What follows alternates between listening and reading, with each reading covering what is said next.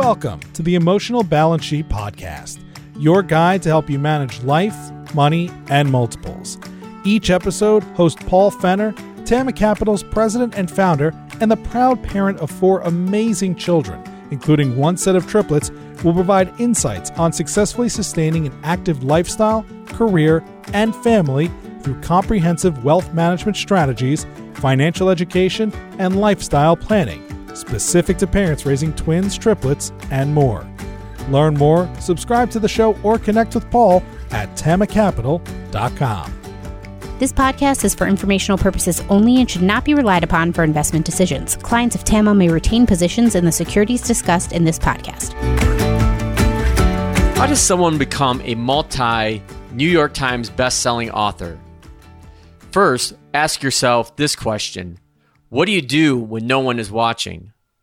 Dan Pink, a four time New York Times bestselling author, shares his story on becoming a prolific researcher and writer. How his side hustle of writing and a conversation with his wife turned into the journey of a lifetime. Dan's story leads us into an inspiring conversation about the advice we give to our kids and ourselves. When we give our kids advice or try to find our own way, asking what is your passion is not the right question we should be considering. Instead, a better question to ask is what do you like to do? Or more important, what are you good at? Our conversation weaves together multiple topics that we all deal with in life, such as what motivates us, how to change, how our work defines our identities, and much more.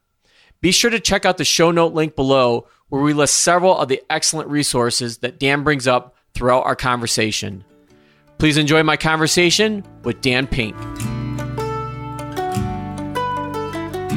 Dan, for most of our audience, you know, I've been a longtime follower of yours, like we were talking about uh, before we hit the record button for over five years now.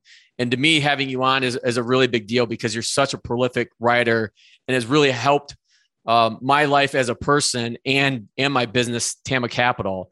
And so I'm excited to have well, you on to talk about um, your background, the work that you do. So I think for our audience, if we just start by the beginning, like walk us through your background. Like, how did you become this prolific, four-time New York selling, New York Times selling best author? Um, well, I mean, like like most things in life, I came about it in a pretty half-assed way. Uh, I didn't um, set out to be a writer. Um, um, I to make a, a, a to and not very interesting story, less tortured and slightly more interesting. Uh, I grew up in Central Ohio, so kind of just south, you know, a little bit two, th- four four hours to the south of where you are right now, uh, in the um, uh, in the shadow of the Ohio State University. Okay. And I, uh, you know, fairly middle class upbringing. Uh, I went to college. Uh, you know, I was always pretty good at school. I Went to college. Uh, I ended up going to law school because I was interested in politics and because I was a risk averse son of the middle class and uh, didn't really love it that much. Decided I didn't want to practice law. Ended up working in politics. Became a political speechwriter. Then decided that I didn't want to work in politics because that was that was soul hollowing and not how I wanted to lead my life. And then around the and, and, and here here I think there's a point. It might be something useful to your audience. It might be useful to their kids. Is is this? Um, so while I was working at some of these jobs in politics, throughout really from the time I was in high school, uh, even in college, I was always quote unquote writing on the side. So I would be writing articles or essays or things like that. Um, but not as like, like it's like some people play golf. You know, uh, this is sort of my golf in a way, and uh, and I was doing it, and I did it some more, and I did it some more, and I did it some more, and I had all these clips of stuff that I'd published. Uh, but I didn't really consider like I wasn't like, oh, I want to be a writer when I grow up. It's just sort of something that I did. And I was working in these jobs in politics. And at that time, I was writing articles. These are very demanding jobs. And on the quote unquote side, I was writing articles for magazines and newspapers, not anything long or super substantial. But um, I, but because of ethics rules, I wasn't even allowed to get paid for them. Oh, and oh, yet I was still doing and I was still doing it. And finally, at some point, my wife, my wife, um, you know, we're in this tiny little apartment in the Adams Morgan neighborhood of Washington, D.C uh, it's it's midnight and I have this very demanding job, but I'm at the computer writing some stupid op-ed or something like that about a topic unrelated to anything in my daily daily life. And she finally said, you know, sort of helped convince me that, hey, I think that you're a writer. I think that that's what like that. I think that's what you do. And and the point of all of this, and if, and if I can extract a life lesson from it, is that a lot of times when we give our kids advice or when we think about ourselves and we're trying to figure out our path, we ask ourselves, like, what's your passion? And we, or we ask our kids that, you know, and we want to be these enlightened parents who encourage their kids to follow their passions and like, what's your passion? And I freaking hate that question. I do uh, too. Uh, because, yeah, I mean, let's talk more about that. I'll tell you why I hate it, and you tell me why you hate it. I hate it well, I hate it for multiple reasons, but let me just give you one. The main reason I hate it is that it's a really, I find it a really hard and daunting question. I find it a really hard question to answer. And I think it's the wrong question. I, if you had asked me at that moment when I decided to leave my traditional work and go out on my own to try to become a writer, if you had said to me, "Is what's your passion?" I would say, "I don't know." If you said to me today, 20 years later, you know, uh, you know, having written, you know, just finished writing my seventh book. If you said, "Oh, is writing your passion?" I would say, "No, it writing's really hard."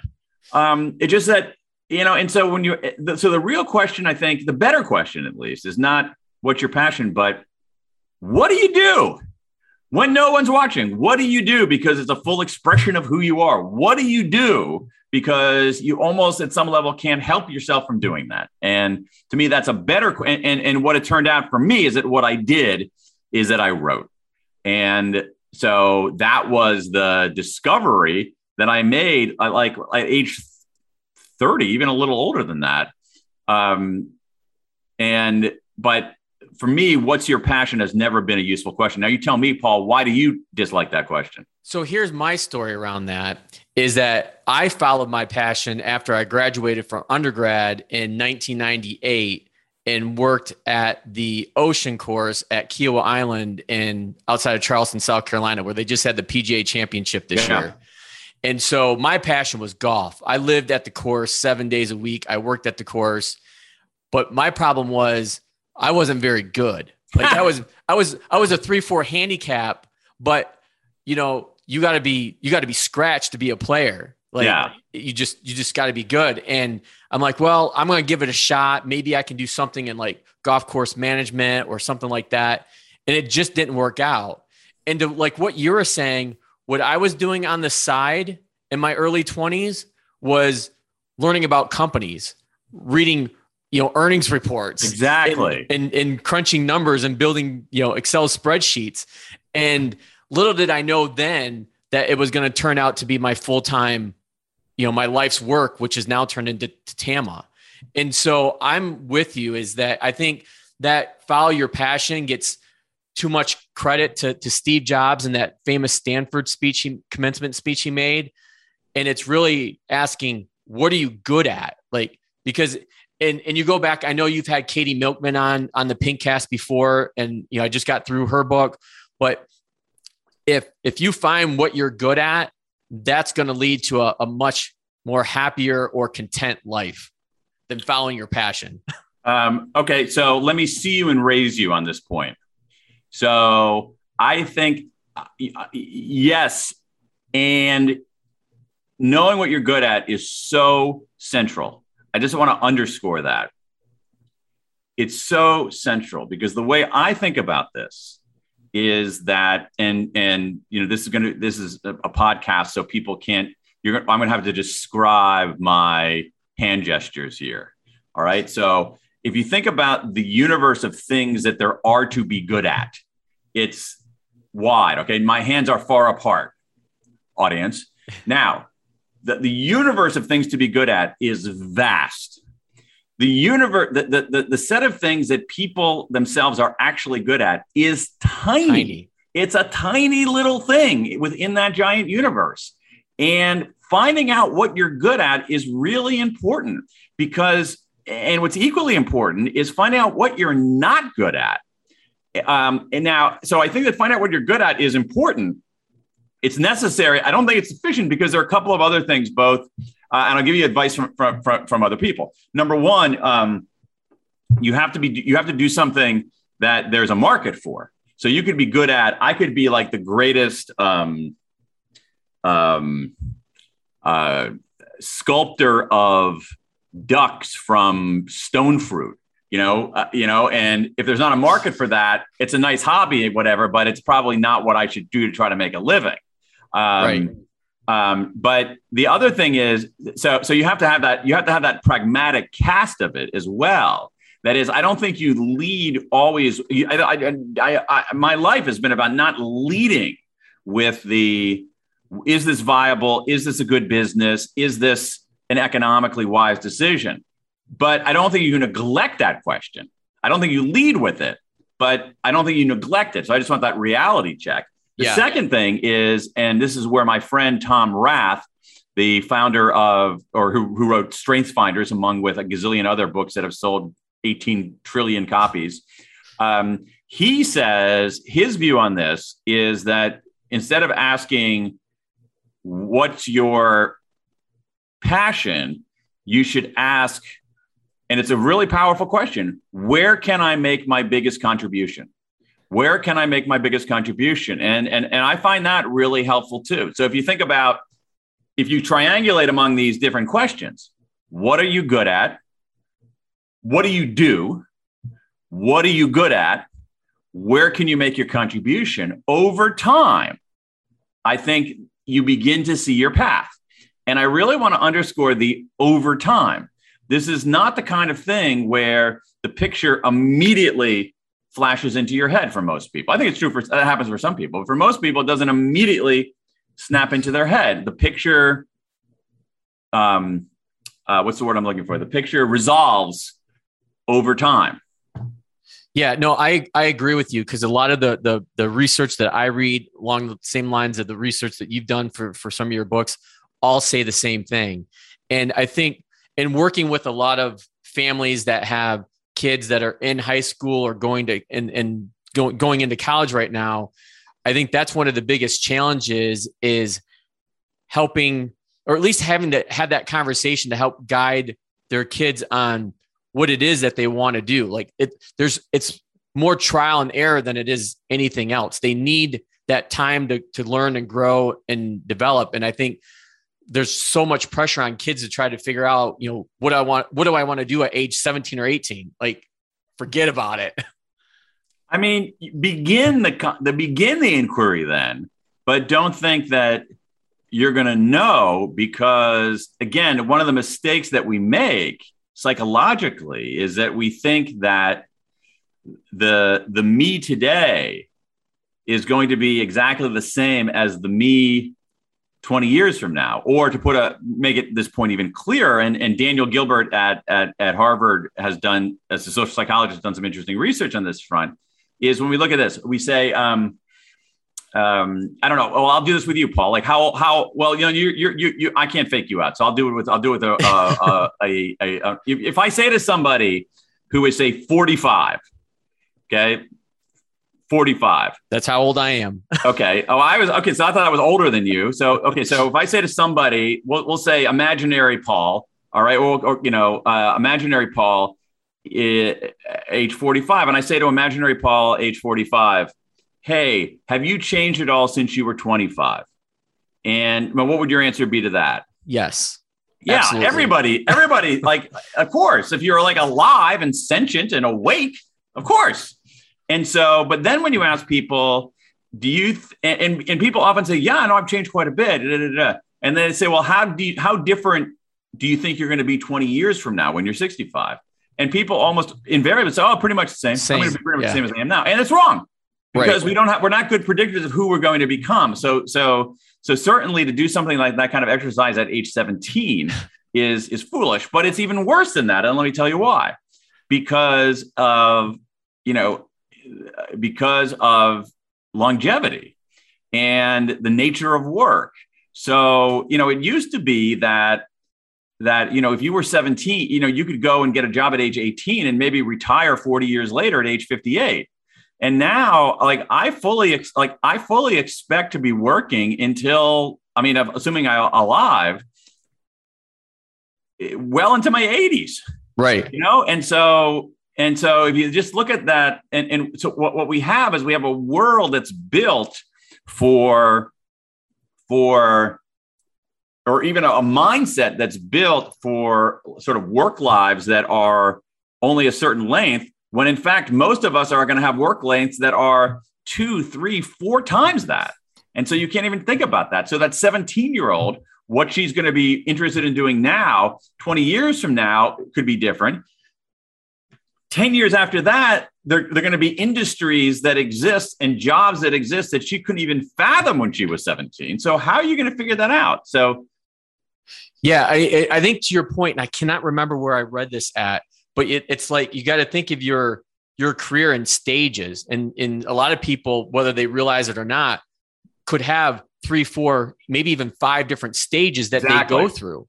And the interesting thing that you were saying about um about forecasting and how horrible we are when i'm sitting down and putting together a wealth management plan for my families the one thing i tell them right off the bat it's either in six months and 12 months 18 months whatever it may be this thing's going to be wrong. Why? Yeah. Because life happens, life changes. You know, you know, people come and go in your lives that you can't imagine. You have a career change. You know, something else happens, and, and you you can't predict all this. So we're just we're just trying to do the best with the guesses that we have today to figure out maybe what it what it may look like financially for you down the line. Uh, right, right, and and uh, yeah. So so again, I mean, just to you know, uh, I, can I pick up on one other thing you said? I sure. thought was really important. You said that that you said that you know what that, that, that the way you figure this out is through trial and error. And what I have found, and this is a problem of parents more than the kids, what I have found is that many parents are totally fine on trial. They're not into error. And so they try to protect their kids from error. They try to shield them from mistakes. They try to insulate them from that. And to me, you you you can't like like trial and we, we almost need like like trial and we need to emphasize the and in yeah. trial and error because we we uh, a lot of us a lot of parents especially are allergic to error and that's the only way to actually have a reasonable trial I, I know that's. I'm actually glad that you brought that up because it's a that's a sometimes can be a really hot topic between my wife Teresa and I, where you know amongst our triplets plus one, I think sometimes we and, and I'm as guilty as this as anyone, probably more so. I ex, I think I expect too much out of my kids and don't realize these kids are only 10 years old. You know, they're still learning. They're curious. They, they're, you know, it's it's okay. You know, for them not to, um, I guess, be where I want them to be yet. Uh, it's it. Well, where do you want them to be? I I want them to listen to me a little bit more. okay. So, I mean, that could be that it's maybe the problem is yours, not theirs. Exactly. Yeah. Maybe you're not a very good communicator. Exactly. Maybe, maybe you're not. Maybe you're not. Uh, uh, maybe you're not modeling the behavior that you seek in them. Yeah, and uh, that's that's actually you, now you sound like my therapist, Dan. Um, so to kind of pivot from there, one of the the books I wanted to there's actually two books I wanted to just touch okay. on. Um, one, the first one is Drive, and this is one thing that I struggle with with the families I work with in particular, um, because of, of people's careers. And I know a lot of people that are really struggling in their career because they just hate their job. They hate the career. Mm-hmm. They hate what they're doing. Mm-hmm. But they have a really hard time taking that first step to do something else. To, yeah. To like you were talking about and what I did, like basically starting like you were writing, didn't realize you were a writer. I was doing finance work and didn't realize I was becoming a wealth advisor. You know, t- today, I, you know, people they'll talk about how miserable they are, but they're but they are so afraid to take that first step And the research that you've done with I guess all your books, but what would what would you be able to talk to somebody and and, and try to encourage them to take that first step? Yeah. Uh, well, I mean, there there is. I mean, I, I don't know if if the stuff that I've written is that not helpful, but there's some good stuff on this, and I, and I think I can offer a little bit of guidance. So, so the one, th- so the, the first thing is like that apprehension is perfectly natural. It makes perfect sense to me. I had it. There's a reason I didn't become a writer full, like a full time writer until I was in my 30s, because that was pretty freaking scary, you know. And so, and so, the, so apprehension about that kind of change is if you didn't have apprehension, I'd be worried about you. So that's the first thing.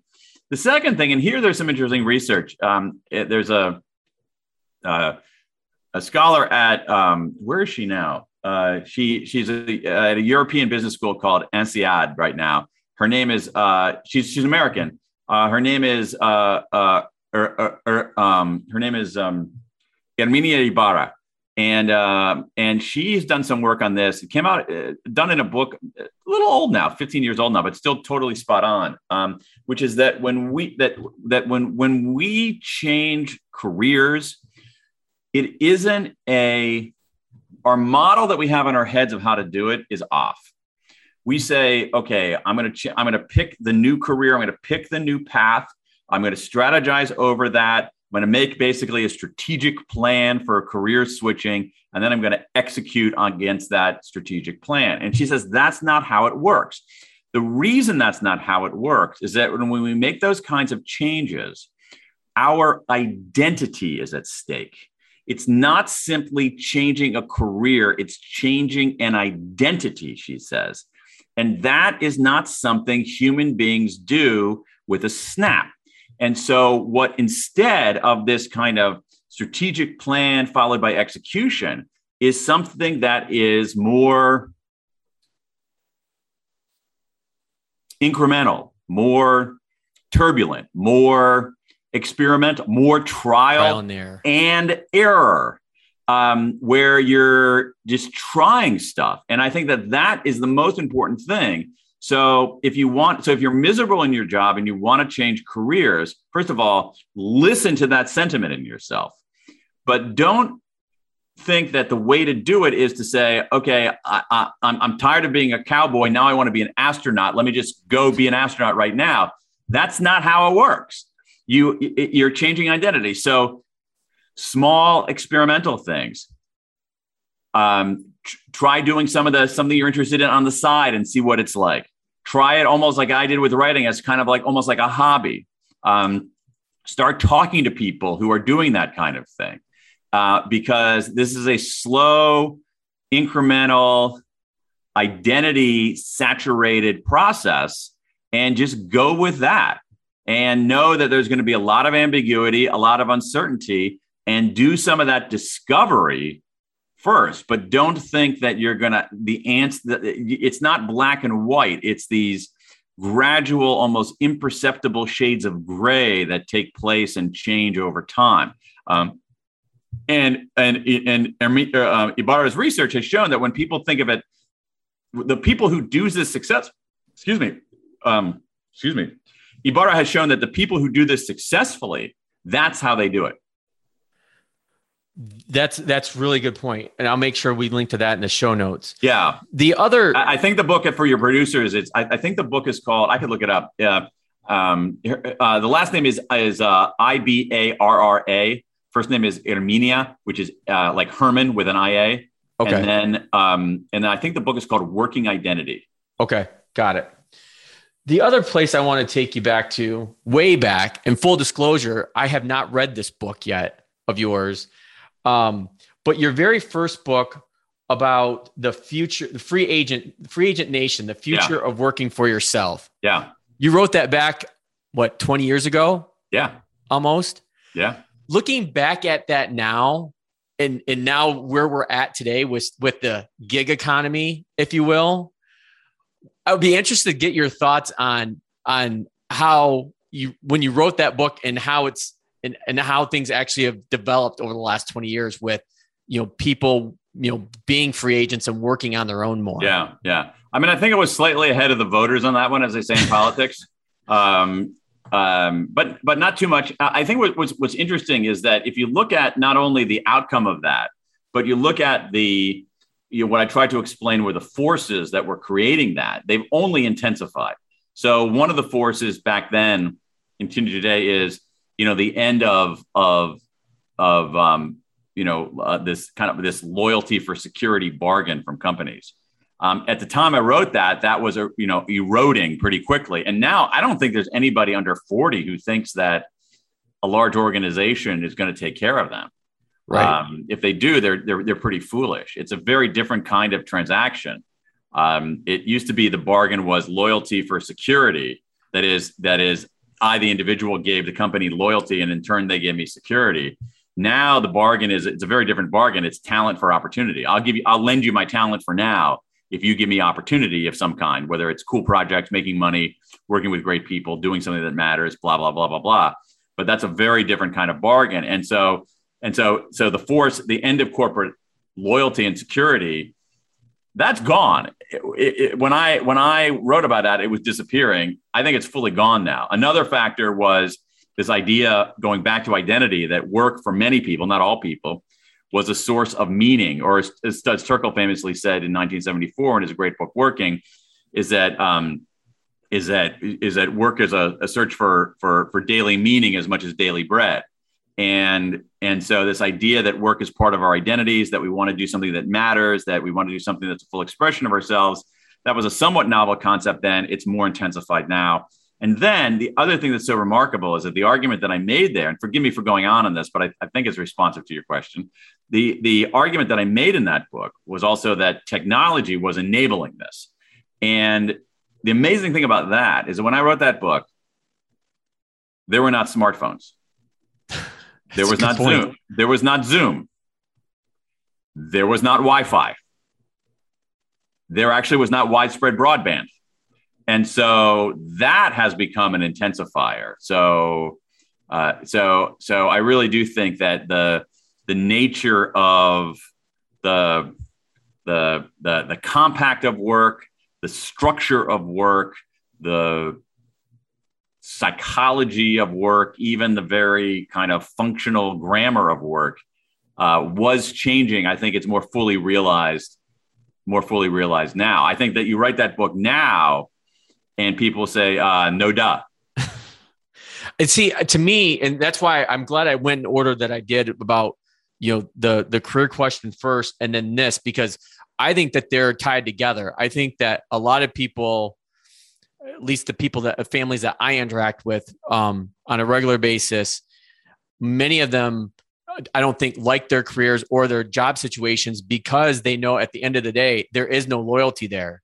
So I'm just exchanging my time for a paycheck. And you know, to your point, and and some of the work that you cited, people don't want that relationship anymore. They want to find meaning in it. And and for a lot of us, I know going back to my 25 year corporate career before I, I founded Tama, you know, you asked Teresa, like my my whole life, my identity was wrapped up in my career and in either how successful or unsuccessful I was with that.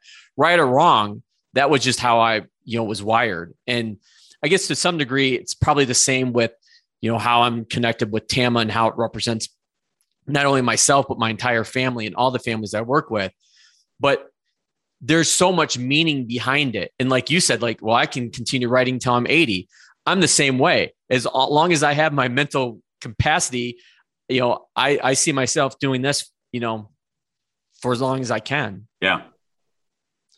So one of the things I wanted to, to ask you about from a technical perspective, when it comes to writing and the success that you've had is how do you how do you land on one of your ideas and then turn it into something so much bigger to to like a book drive or win or to sell is the human? And by the way full disclosure that's probably been my favorite of all your books Thanks. by the way. Very cool. Um so well it's a it's a you know it's a like all these things like you know like a lot of these processes and things when you unpack them, they're they're not they're not dramatic. You know, it's like the career change thing. It's like it's often, you know, what we want is we want something, you know, for career change, we, we want this cinematic moment when you, you know, you you're hauled into your boss's office at your ad agency and and she says you can't uh, you're fired and you say you can't fire me and she says why and you say because i quit and you march out the door and the next day you're a successful opera singer. It's like it doesn't it's not it's not dramatic in that way. It's it's incremental. It's cumbersome. It's it it zigs and zags and moves forward and back. It's it's chaotic. Um, and i think that's the same thing with with this. What i will do is i will start i will start big. I, am a i'm a chronic um, filer and collector. So i have um i don't i mean just i can pull it up here for a second here let me look in this computer like i have i don't know how many folders on dropbox probably about 200 folders on dropbox where i put stuff in um, i i a big user of paper files uh, and so I collect stuff, shards of things, uh, and then I have a system for collecting them, and then I will go back and review them periodically. So I might have an I might hear a phrase and say, "Hey, that's an interesting phrase. That could be a book title." Um, or I might hear, I might read an article and say, "Wow, that's really interesting. I'd like to know more about this," and put that somewhere. And so you got all these things swirling around, and I will go and revisit these folders and lists periodically. You know, maybe every six months or so and what I found is that if you take, again, it's very thematically similar to what many of the things we've been talking about. If I take these large numbers of ideas, and I don't even want to call them ideas in many cases, they're shards, you know. Um, if I take all these things and look at them again, many of them are not interesting anymore. Many of them are stupid. Many of the ideas that I have are like dumb as hell. Like, why would anybody want to do that now that I have a little bit of distance from them? But what you also will find sometimes is that if you if you call those lists, if you if you edit them, if you keep the good stuff and get rid of the bad stuff, over time, certain things end up like, you know, staying pretty high up, you know, end up yeah. Uh, surviving, and and that often gives you a good idea. That often gives you a sense of what it works. And then for me, then then it's a matter of doing this kind of like stress testing of, of an idea which is maybe you write an article about it. Maybe you start talking about it more with um, your friends and, and colleagues. Um, you know, I have for every single book that I've written, I've written a, a fairly lengthy book proposal uh, beforehand um, because I know that if that a book proposal is for me a test of whether I can bear working on this idea for several years, not to mention the rest of my life. And so if I so I so there've been there've been times where I've written a book proposal and I say, okay, you know what, this is not a bad idea, but there's no way on God's green earth I want to spend a couple of years on this. Or there have been other times where I say, wow, this actually doesn't hold together. I'm glad I discovered that in writing the proposal rather than making a deal for this book and having to go to my publisher and say, oh, I'm sorry, I can't make it work. Uh, so it's all about this. It's just about you know, moving. I mean, my wife allow I, I, my my wife my wife allows me one sports metaphor a day, and and and you I'm get to use it with me.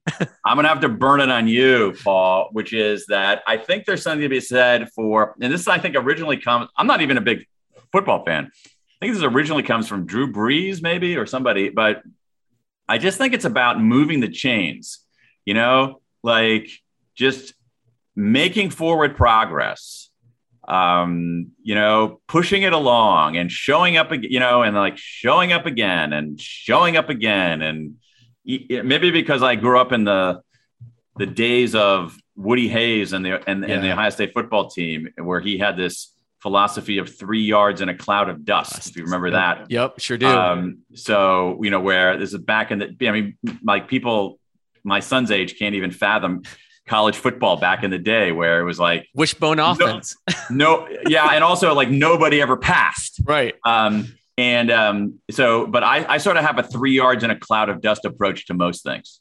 I think, uh, including including the including taking an idea from a large collection of shards and moving it slowly to the and testing and experimenting with you know, it's sort of a mix between being a scientist and being a 1970s college football coach. Three yards in a cloud of dust and a lot of experimentation. I think people, most people would be shocked at really how long it takes the great authors like yourself th- how long it takes to actually write a book. Like I Oh, was yeah. I was on a call with James Clear um, a few weeks ago, who wrote Atomic Habits. I think James, I think James said he worked on that for like, I, I should remember this. It was like either five or six or seven years. It Yeah, was a yeah. long time. Yeah, a yeah, long because time. it was because he's because he's incubating it. He's figuring it out. He's, you know, all that. Yeah. So the last thing I want to touch on, you know, you're a prolific author, you know, like I mentioned, four-time New York Times best-selling author. But one of your other claims to fame is your Pinkcast. I love these things and I share these with families and friends all the time. Walk us through how you came up with the, the idea of the Pinkcast and and so that's question number one and i want to follow that up because you've you've reiterated that you've made changes and tweaks to that over the years Yes. too and every time you do they've been incredibly awesome Well, and so i'll let you i'll let you have the floor for those two So, well, it connects, I think, Paul, to some of the other stuff we've been talking about. So, um, so for me, so I'm a writer, as I, as we've talked about ad nauseum here, and so and, and, and who you are, who your identity is, often shapes your first move or your muscle memory or your instincts. And so my instincts on stuff ideas, concepts, stories, whatever, is has always been written. And I realized that the world was much more complex than that. That there were other ways to convey ideas, other ways to tell stories, um, incredible other ways to do that that I wasn't really using enough. And so I wanted to experiment with a different approach. And and so this it so it began as a kind of experiment where I said, I wonder if I can explain complicated concepts and offer people smart evidence-based advice but in really really short amount of time. I mean much shorter than i'm taking to answer your questions two minutes know, to be exact. Oh, well sometimes even shorter. Like i Yeah. aspire to go even shorter. I don't i started out saying oh got to do it in a certain amount of time and then i realized that was too constraining but you know i try to do it in like 90 or 120 seconds uh, and, um, and and do it via video because I also felt like if you look at the usage patterns on online that you know as much as I want everyone to be reading all the time, people aren't reading; they're watching videos, and so I could I could howl into the wind about that, or I could try to do it myself. And so I just started experimenting with these short videos, and right now we've made I don't know maybe I think a total of maybe seventy five of them um, over the last few years. Uh, again, trying different techniques, trying different ways of um, trying different ways of doing it, and seeing what people responded to, what people didn't respond to, um, and so it's been it's been kind of interesting.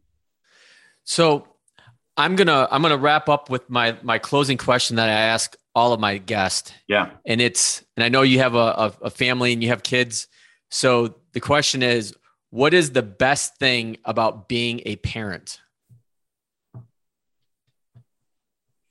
The best, well, it's just one thing. The best thing about being a parent. Sure, you, you any way you want to interpret it. Okay. Uh, the best thing about being a parent is that there is no other way to understand unconditional love.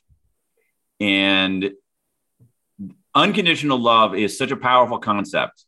And I don't think that anybody, I think it's very, I don't want to say, be, be too definitive here. I think it's very, very hard to understand. I think, let me put it a different way. I think being a parent is the best way to understand unconditional love. And unconditional love is a powerful concept. So I think that's the best thing about being a parent. Well, uh, that's that's the the wonder about this podcast. It's turned out to be that closing question and the dynamic of of answers I get, and so I think that is a tremendous way for us to wrap up our conversation. Dan, I know that you get plethora of and bombarded with requests like this to do podcasts, so I am greatly appreciative and humbled that you uh, chose to chose to spend this time with us. I really appreciate it. Paul, it's been a pleasure. I really enjoyed the conversation. Thank you for listening to this episode of the Emotional Balance Sheet Podcast. Please visit tamacapital.com to subscribe to this podcast or to connect with certified financial planner and registered investment advisor Paul Fenner of Tama Capital. And please join us again next time on the Emotional Balance Sheet Podcast.